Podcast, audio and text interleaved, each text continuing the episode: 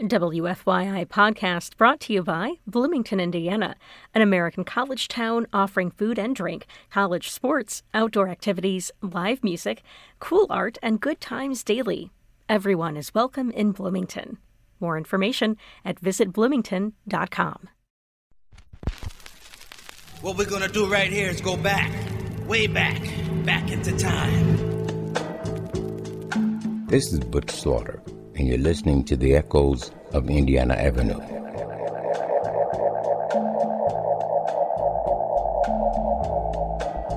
Welcome to my neighborhood, the Avenue. I grew up here, and each week I'll be sharing the sounds and stories of the people that made the Avenue great.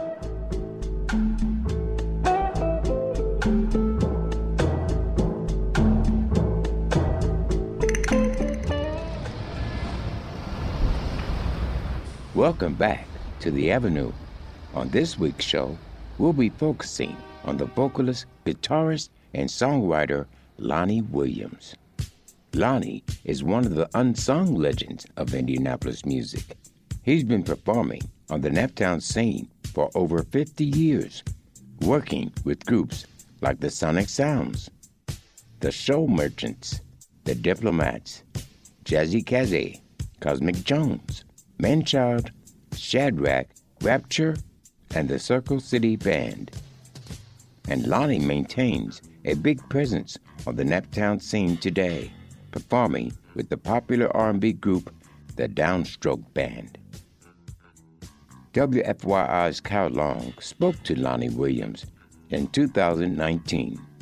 During the interview, Lonnie was joined by two of his fellow bandmates, Rodney Stepp and Greg Russell. Let's join our conversation with Lonnie as he remembers his early years growing up on Indiana Avenue and recalls the influence of his father, Gaines Bethel Williams, a prominent guitarist on the Avenue during the 1940s. Tell me a little bit about your background growing up in Indianapolis. Are you born and raised here? Yeah, yeah, sure. I was born Yeah. and raised on the west side of town. Yeah, What- Lockfield Gardens. Lockfield. Okay. Yeah. Yeah. What era did you grow up in? Um, Like what? When were you about- born? When did you go to high school? oh, I was yeah. born in 1950. yeah. Uh, I went to probably every grade school that, you could think of because my parents moved around a lot. He knows that. You know, uh, I went to school, started out at school four as far as my, uh, uh, you know, as far as, you know, my kindergarten years and all that. I started out at school four. It's called Mary E. Cable School four. I don't even think it's there anymore. Then I went to school 24. And from school 24, I think that's when I went to school 41. I went to these schools in a row 41, 42, and 43. I went to all three of those grade schools. Then from school 43, I went to, to high school, which was Shortridge High School. And Went to where I- Shortridge, that's yeah. where, yeah, that's where I graduated from. Yeah. And uh, uh, I guess you could say I got, I got interested in music because of Indiana Avenue. And I think a lot of us got our inspiration from Indiana Avenue because we were kids. I don't know if he did this or not, but I remember going down on Indiana Avenue with a friend of mine named named Ronnie Collins, you know, who you know, Monk. Me and Monk knew each other. In fact, I knew Monk a little bit before I met you because he lived across the street from, from me in mm-hmm. Lockfield. And me and him used to sneak down on Indiana Avenue and listen to the bands play because we couldn't get in. We'd stand outside and listen to the bands play. If we if the if the if, if it was clearance enough for us to see through the windows, we'd be sitting peeping through the windows at the bands to see who's in there. And that's what sparked my interest in music, you know.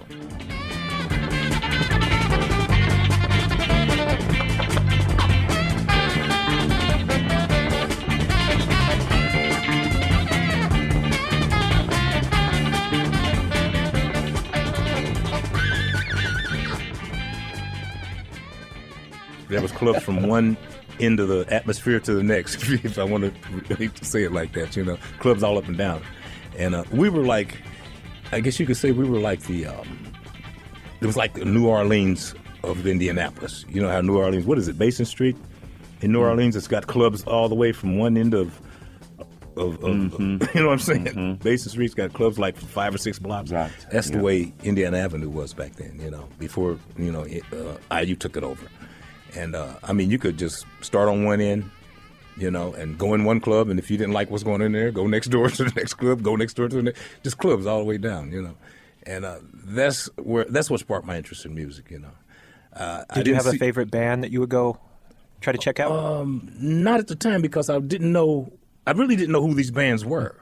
You know, I didn't know what bands by name then. You know, like I said, we were man, we were probably 12, 13 years old, maybe at the time. We, you know, we still kids running around and just knowing that I, we could tell that was live music in there by the way it sounded. And we could see guys. We look in there. We see guys playing guitars and the drummers, and we said, "Man, hey, this is cool," you know. But we knew we couldn't go in, so we peeped through the windows, like I said. And um, uh, the first time I got to see a live band play was in the Walker Theater, you know, and it was Billy Bond Upsetters and Sensations. Kenny Dawson. That was the first time I saw a live band play. Right, everybody. This is Roosevelt Matthews, the Focus Short Upsetters. We got a new thing called China Up China. So get you upsetters to play the music to China Up China by. Right now we're gonna get our bass playing drummer to China Up China. Our bass playing drummer. China Up China. We China Up China on the East Coast here. I got to go in the Walker and hear the live band, and that that took my interest to another level. That's when I said, "Yeah, man, this is what I want to do. I want to play music." You know, the guitar part came in when, because of the fact that my father was a guitarist. You know, so I probably should have backed up on that because really, yeah, tell me about my main yeah. Tell me about your father and anyone else in your family that played music. Yeah, my father was my main inspiration because he played guitar, which you knew that. What was his name? uh, Gaines Williams. You know. Gaines Williams. Yeah. And did he play professionally or was it more Um, of a hobby? For local. Yeah. He, you know, everybody on the avenue knew him because he played with Jimmy Coe Hmm. on occasion. He played with uh, um, what's that guy? He used to be a school teacher over at Attucks High School. Larry Liggett, No, Harry Campbell. Harry Campbell. Okay. Yeah, Harry Campbell played the piano. You remember Harry Campbell? I think he was a music teacher. He was at 17. yeah, he, school yeah, he, 17, he, was a math yeah, teacher. Anytime he got a gig outside of the school, he'd call my father, you know, and he'd be the guitarist with him, you know. And uh, um, it was Harry Campbell. There was a guy that played upright bass. His name was Bob Lamar. He played upright bass, and it was a guy that played drums. I can't remember what his name was now, but uh, they they they had kind of a combo. It was more of a combo, like four or five guys, you know, and uh, and they would practice at our house sometimes, and you know, and everything, and that that made me want to play more. And then when my dad would leave home to go to work, I would sneak in the closet and get his guitar out and play it. Because he had a he had that Gretsch, mm-hmm. and he always told me he's don't touch my guitar because it was a Gretsch. You know, back then if you had a Gretsch or a Gibson, you had a yeah. And he'd sneak, he'd go to work, and I'd sneak in there and get his guitar out, make sure I put it back the way it came in. And bling, bling, bling. I fooled around with it till I started to learn the chord on it and learn the, to note, finger the notes and everything. And that would that would happen maybe two or three times a week to try to keep from getting caught. You know, my mother knew I was doing it, but she never told on me. she never told on me because she, saw that I was learning to play it.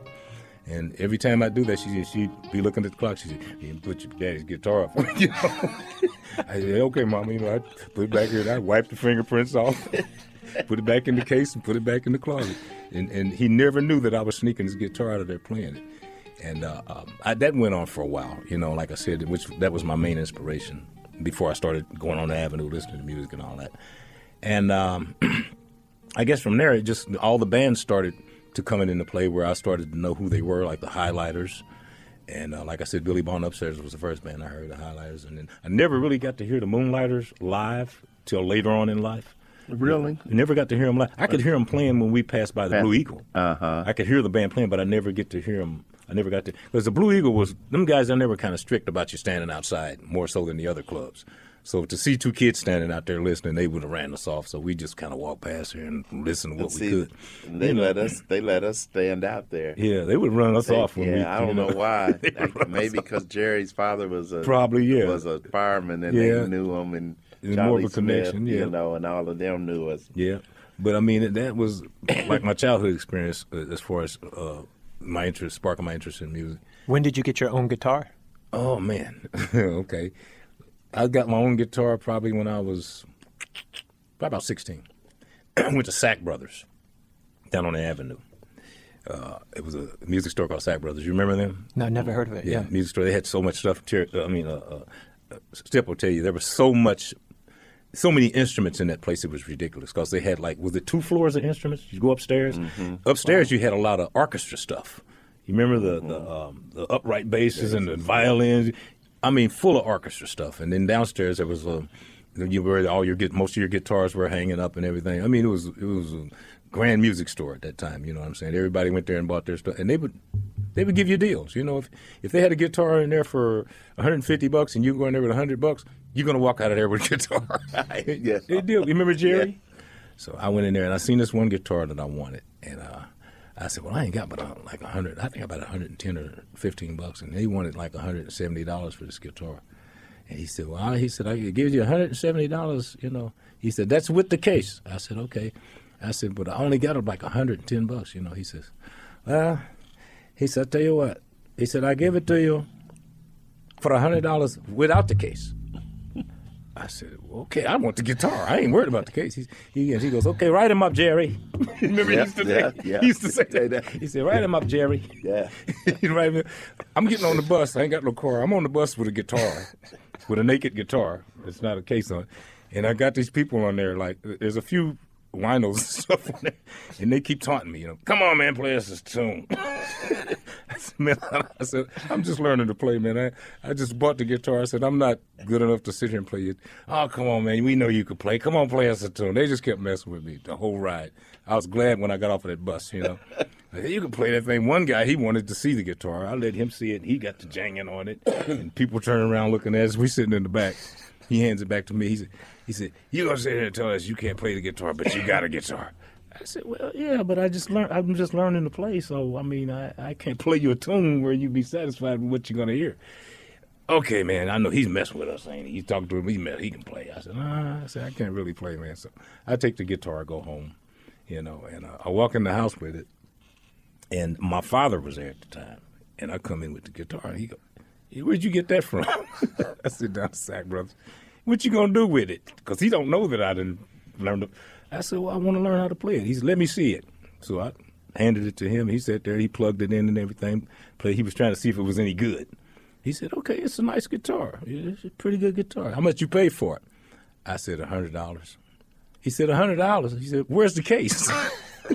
I said, "I said, well, they told me I had to spend another uh, seventy bucks to get the case."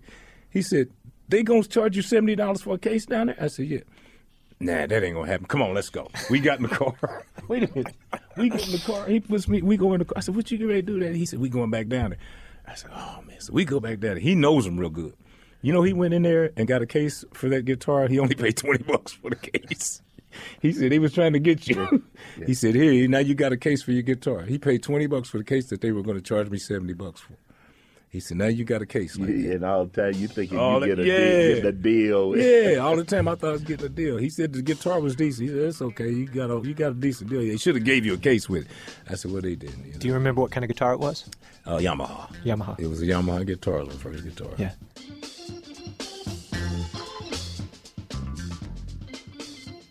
If you're just tuning in, our guest this week is the Indianapolis soul singer and guitarist Lonnie Williams. Lonnie has performed with many important Naptown groups during his career, including the Diplomats, a group of teenage musicians that became a local sensation during the late 1960s. Let's listen to the group's 1969 single, Humbug, a funky instrumental released on the Lamp Records label.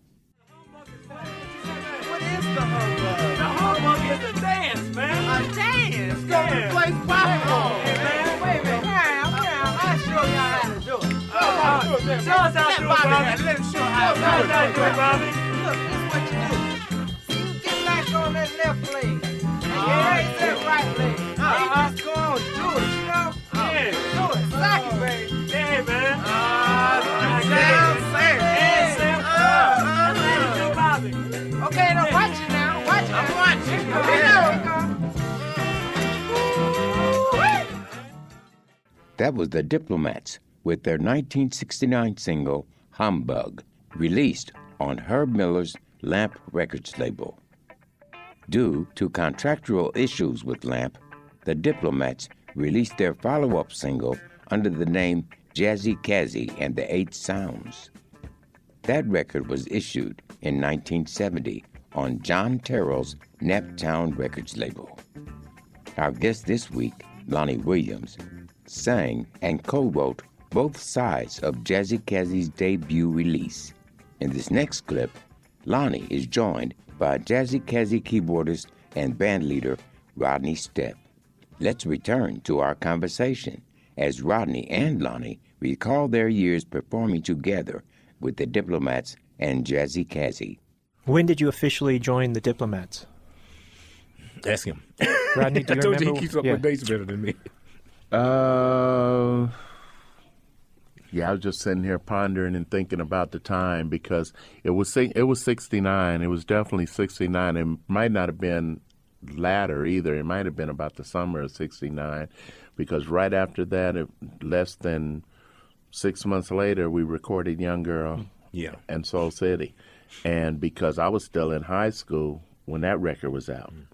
Because I remember the first day that um, Spider Harrison played mm-hmm. it on TLC. I was like, Kazzy. And you, know, and, and you know what? You know what was funny about this situation though? Because I had somebody ask me one day. They said, "Who is Jazzy Kazzy in the, in the Eight Sounds?" And to be uh, in reality, Jazzy Kazzy in the Eight Sounds was really the Diplomats, wasn't it? Yeah. It was the Diplomats. We had to change our name Yeah. for some legal reasons. It was really the Diplomats, you know. But I never told nobody that. Yeah. Because I wanted people to still be trying to figure it out, you know. Uh-huh. Because they thought it was a whole different band. Everybody that I knew, and they, they when they heard the record, they said, "Lonnie, who is Jazzy Kazzy in the Eight Sound?" I was like, well, it's, a, it's, a, it's a band, you know. I said, "Listen to the record," you know.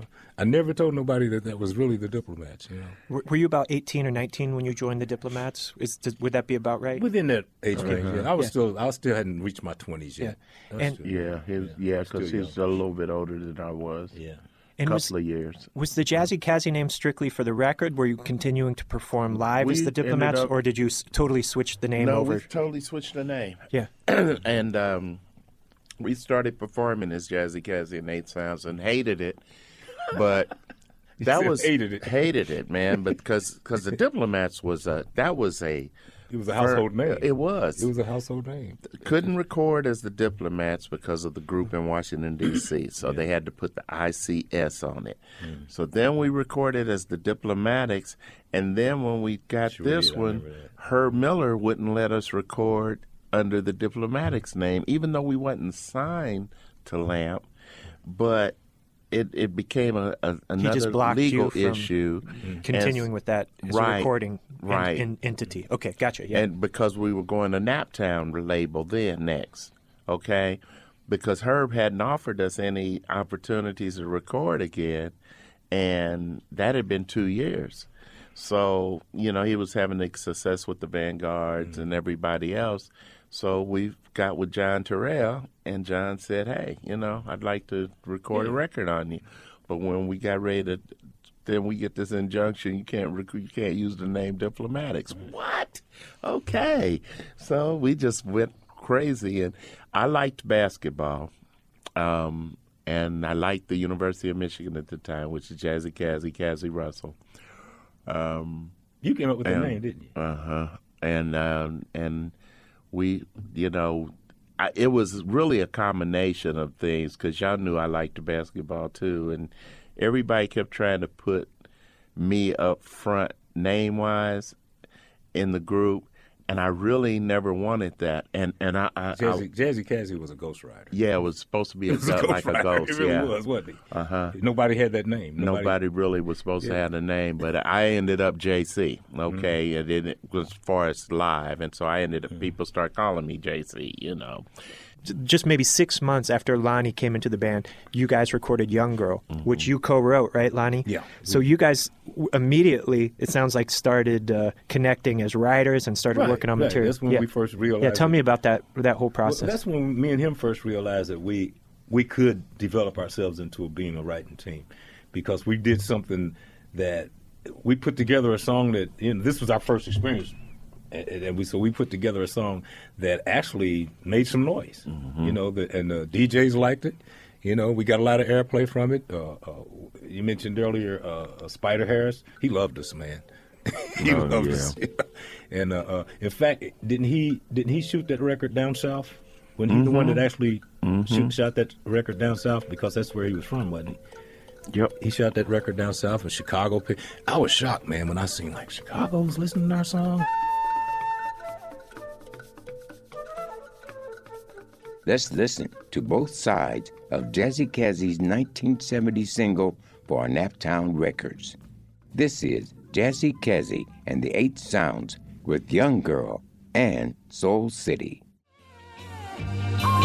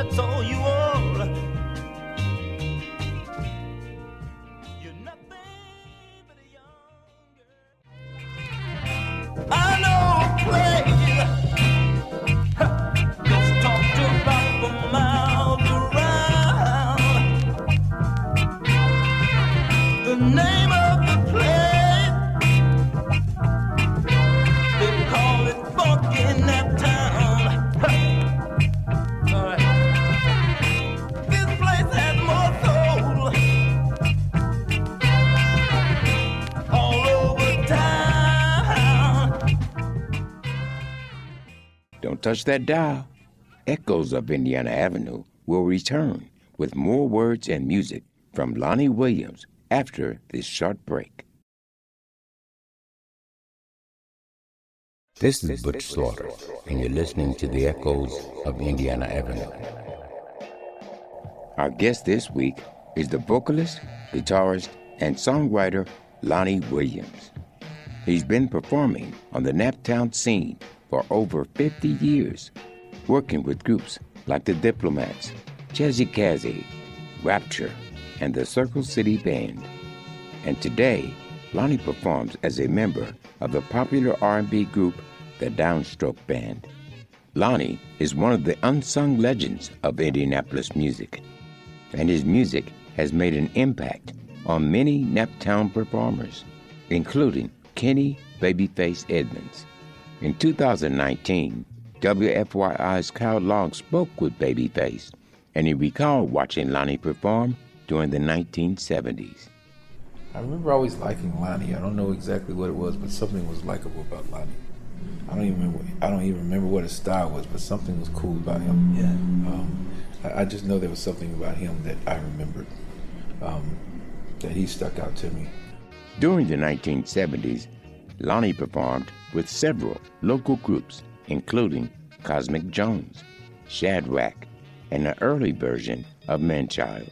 But Lonnie's most significant project during the 1970s was Rapture, an all star Indianapolis funk band led by Lonnie's former bandmate and songwriting partner, Rodney Stepp.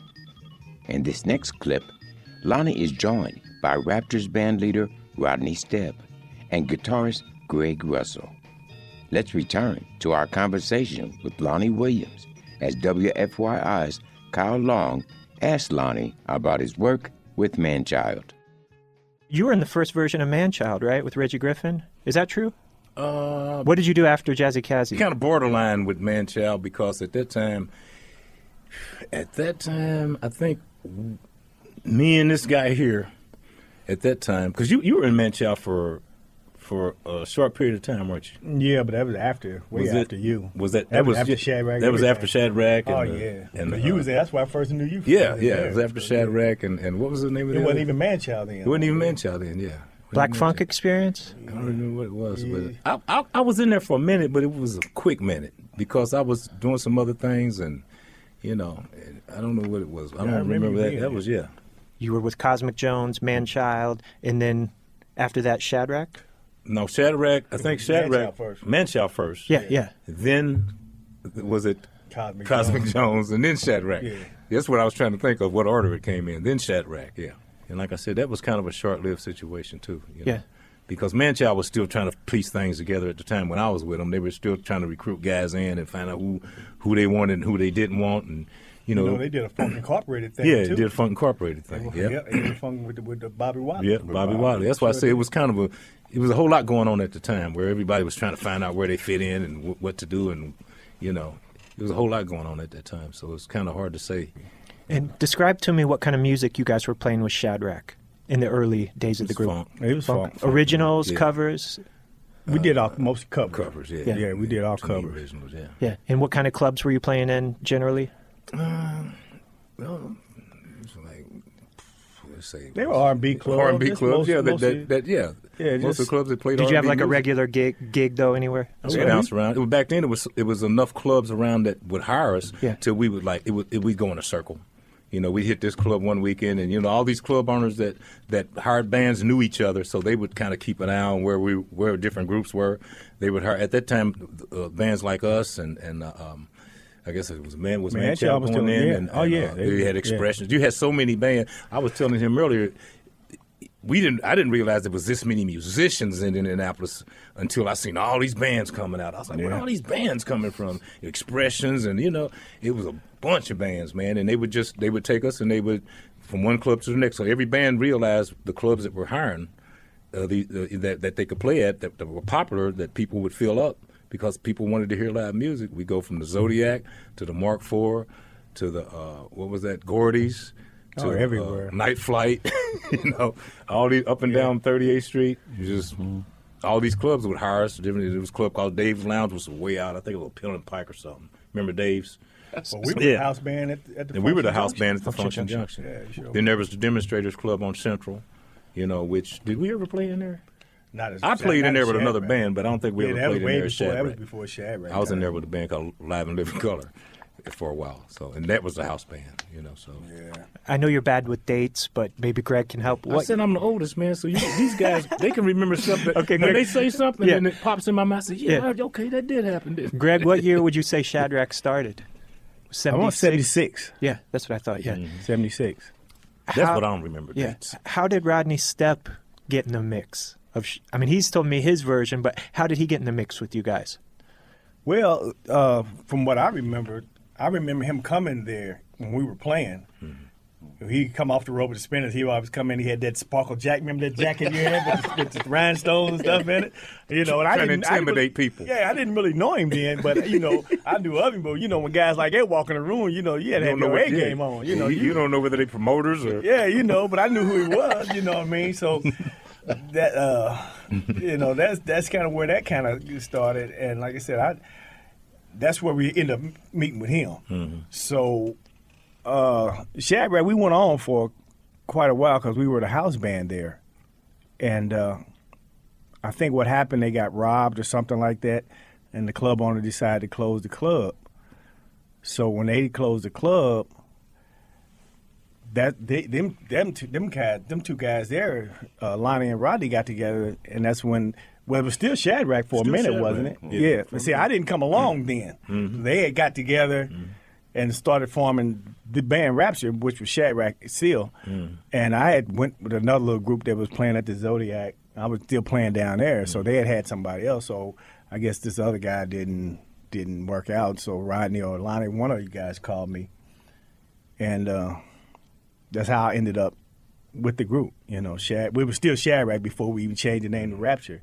You know, and it was crazy because when I got with that, it was a whole different ball game. Then you know, it was like from there to there. You Big know, I- band. I, went down to rehearsal, horn player was blowing. You Big know, I'm like, what is going on here? you know, you know, Earth, Wind, and Fire. Yeah, you know. Lady Kansas Earth, did Wind, it. and Yeah, Herman and Jay them, we, they fired up the horn. I mean, fi- you had Harry back there killing. I was like, man, what is going on here? I, was like, man, can I do this or what? You know, but being with them guys, they took me to a whole nother level. Mm. You know, I mean, they could have said, no, you ain't good enough to be here. You know what I mean? But they didn't treat me that way. I, they, I learned. You know, I, I listened, I learned. So my whole musical thing went from here to here because I because of these guys.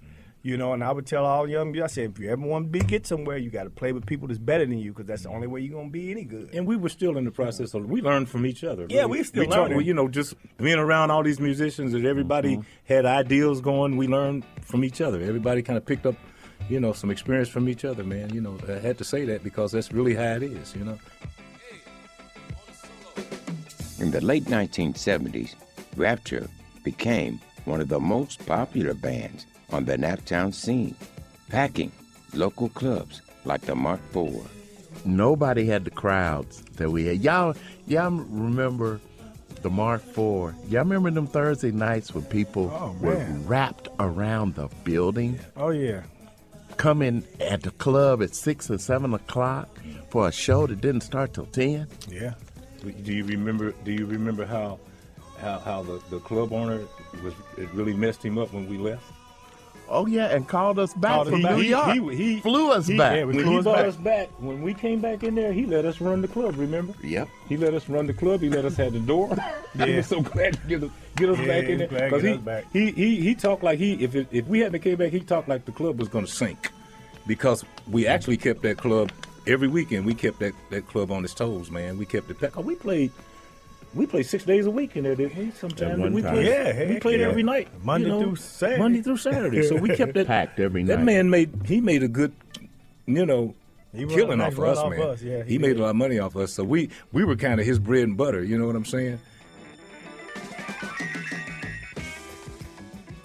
Rapture recorded over two albums of original material, but unfortunately, those sessions were never released. But in 2018, the British label Super Disco Edits issued a limited edition single featuring two Rapture songs. We'll listen to that record now. First, we'll hear Let Me Put It in Your Ear, co written by Lonnie Williams. And after that, we'll hear In My Life.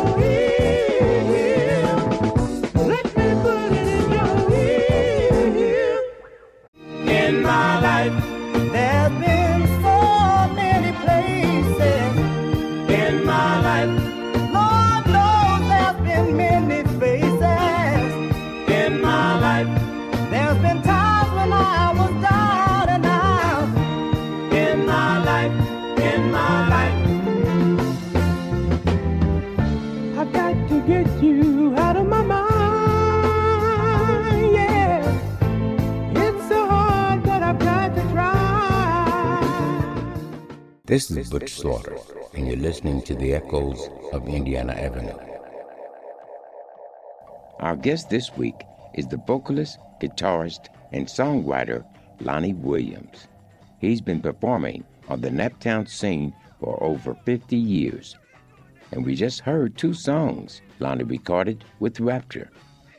After leaving Rapture, Lonnie co wrote and recorded a classic Indianapolis funk song with Paul Thomas of the Circle City Band.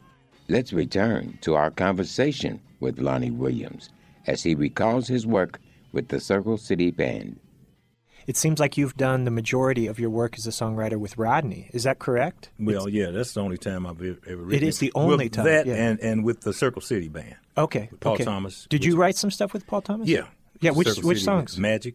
Oh, you did. Co-wrote- oh, I that's actually- right. He's told me that Yeah. before. I didn't make the con- yeah. For some I wrote all the words to Magic. Really? Really. Paul Thomas came up with the hook. That magic from the sparkle. He came up with that. But all the verses I wrote around it, you know, because he had all of that down before I even did the verses.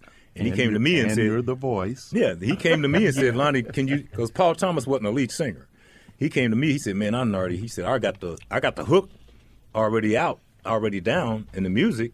He said, All I need you to do is come in and, and, and come up with some words in between the hooks. And that's what I did. I wrote all the words, you know, when it came to the, the lead vocal parts. And that's where that that's where that happened, at, you know. Wow. You know, and I did the little guitar parts, you know, because Yeah. he didn't have a guitar parts in there. But Paul did all the, he laid all the other stuff, you know, himself. Uh, I think the drums were, tra- I think the drums were a drum machine, I think, and he laid all the other tracks himself. You know, he pieced it together, puzzled it together, and I came in and did the little guitar parts that you heard in the lead vocals. That was it. Yeah. So you've only written a handful of songs, but they're all songs that have a lot of longevity Yeah, and had yeah. a big impact. They got yeah. noticed, you know. Yeah. yeah. From 1983, this is the Circle City Band with Magic.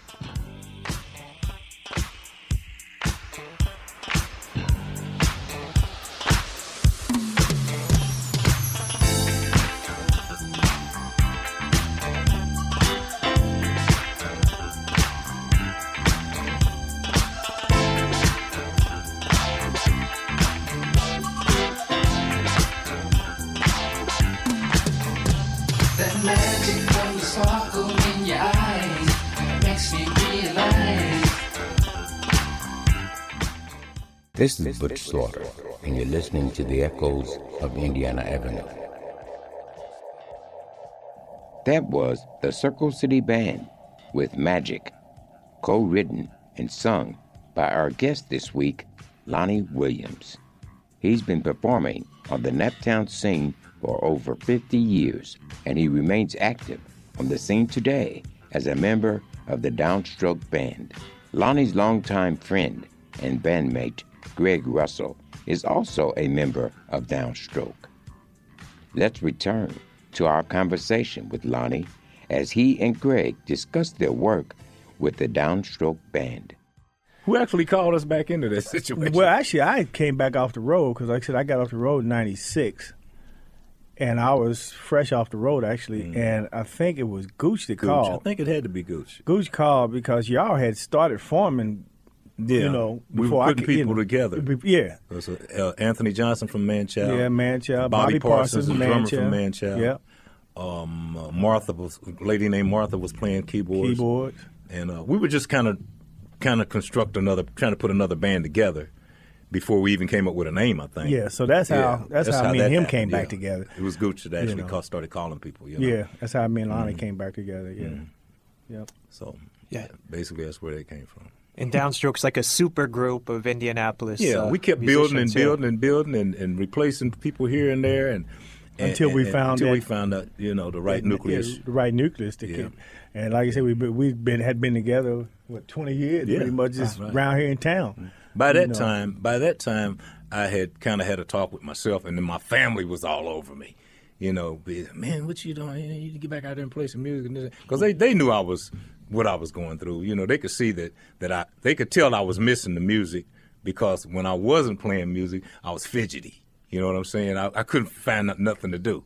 You know what I'm saying? But go to work, come home, sit down, listen to music, put the headphones on, go down to the basement. I was fidgety, man. I was all over the place, and they were, my family kept saying, "Man, you need to get your butt." My sister was really on me. He could tell you that Stepp. Francis was one of them people where we used to practice it. She's one of them people that would she she would really get you know she'd keep messing with you until she was like a bug.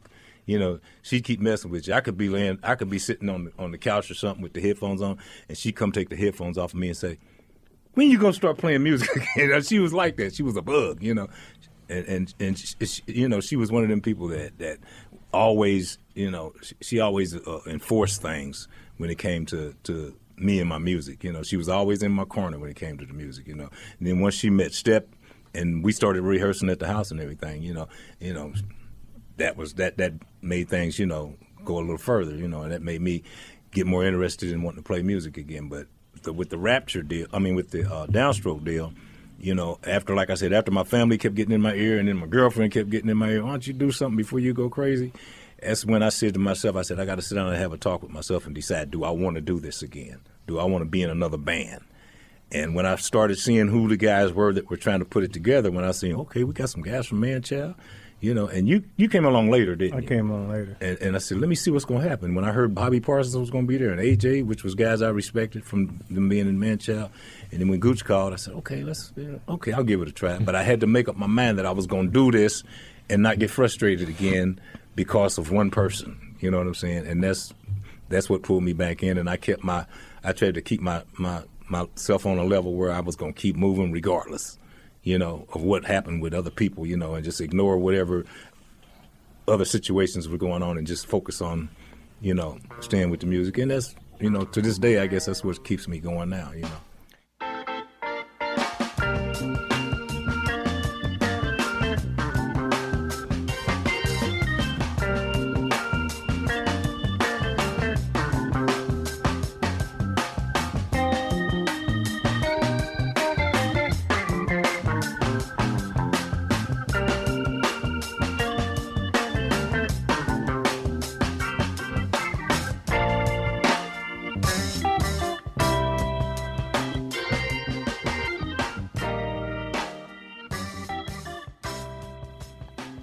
That's all the time we have this week. Thank you for tuning in. And thank you to our guest this week, Lonnie Williams. You can meet me here on the Avenue again next week same time, same place. And you can find the Echoes of Indiana Avenue podcast on Spotify, iTunes, or wherever you download your podcasts. Echoes of Indiana Avenue is written and produced by Kyle Long and hosted and co produced by me, Herman Butch Slaughter.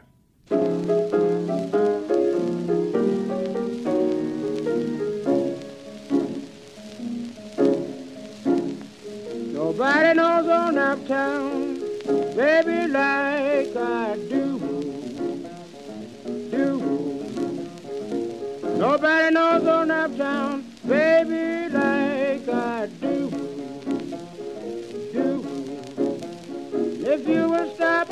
listen, I will tell you a thing or two. Two. When you get lonesome and want